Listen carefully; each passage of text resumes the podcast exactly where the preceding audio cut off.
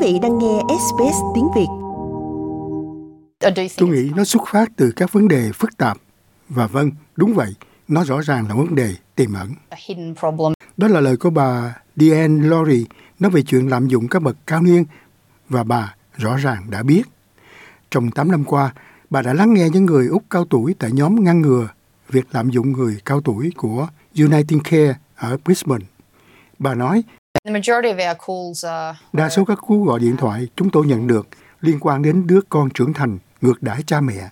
Vì vậy đó là một loại lạm dụng trong phạm vi gia đình. Có khoảng 30% các cú gọi từ chính những người cao tuổi. Thế nhưng nói chung, đó là một thành viên khác trong gia đình và thường là người không hài lòng với anh chị của họ khi nghĩ rằng họ không đối xử thích hợp với cha mẹ.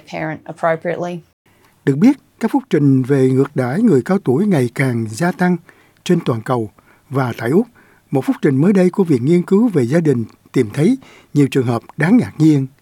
Có hơn 15% những người cao tuổi Úc đã trải qua việc lạm dụng, đó là khoảng 630.000 trường hợp được báo cáo chỉ trong một năm. Ông Luke Lindsay là tổng giám đốc của dịch vụ sức khỏe thuộc United Care ở Brisbane cho biết một loạt những người Úc thuộc mọi dạng khác nhau đều bị ảnh hưởng, ông nói.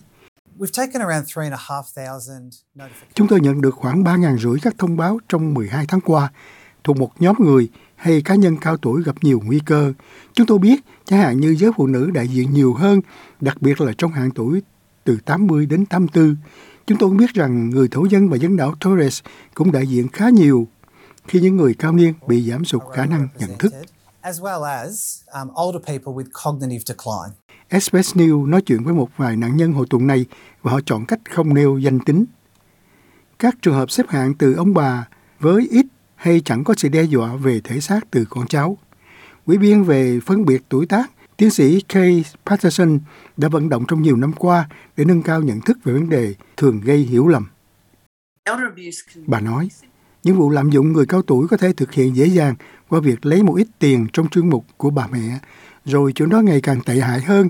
Nó có thể diễn ra dưới nhiều hình thức, còn có thể đi đến chuyện tệ hại nhất là sát nhân. Tiến sĩ Patterson cho biết, do nhiều người cao niên Úc do dự trong việc lên tiếng, nên chỉ có khoảng 30% các trường hợp lạm dụng được báo cáo bà nói. Chuyện đó rất nghiêm trọng nhưng lại tiềm ẩn do người ta không báo cáo các vụ lạm dụng người cao tuổi. Chúng ta biết chuyện này từ các cuộc nghiên cứu và vấn đề hết sức quan trọng là mọi người biết có sự giúp đỡ có sẵn. Còn đối với những người có nguồn gốc không phải là tiếng Anh, tiến sĩ Patterson giải thích là năm nay đường dây trợ giúp người cao tuổi của Ủy hội Nhân quyền có một loạt các ngôn ngữ khác nhau, bà nói.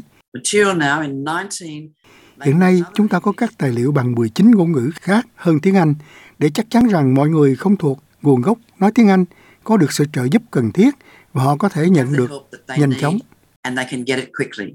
Còn bà Jenny Blackie là đồng chủ tịch của Hiệp hội Hành động của người cao tuổi Úc, một tổ chức toàn quốc nhắm vào việc giới hạn sự đối xử tệ hại đối với người cao tuổi Úc. Bà cho biết đại dịch đã dẫn đến sự gia tăng về lạm dụng thuộc mọi dạng thức khác nhau, trong đó có lạm dụng người cao tuổi, bà nói. Mọi người đã bị cô lập, phải ở nhà và không thể đi ra ngoài do rất khó khăn để có người đi ra ngoài với họ.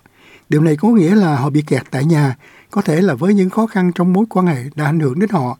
Vì vậy, vấn đề trở nên ngày càng căng thẳng và gia tăng sự lạm dụng. Một lý do khác là có nhiều người mất việc trong thời đại dịch và một lần nữa các gia đình phải sống chung dưới một mái nhà.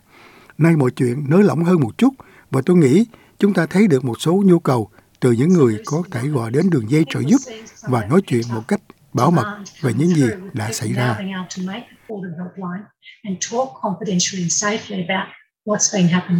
Còn đối với bà Diane Lowry thuộc nhóm ngăn ngừa lạm dụng người cao tuổi thuộc United Care ở Brisbane, thông điệp rất rõ ràng.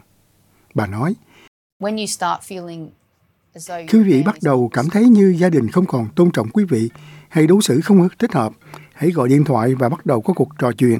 Đó là việc nói chuyện an toàn khi vấn đề không bị lan truyền đến người khác và tốt hơn là nên bắt đầu sớm cũng như có cuộc thảo luận hơn là chờ đợi cho đến khi mọi chuyện leo thang.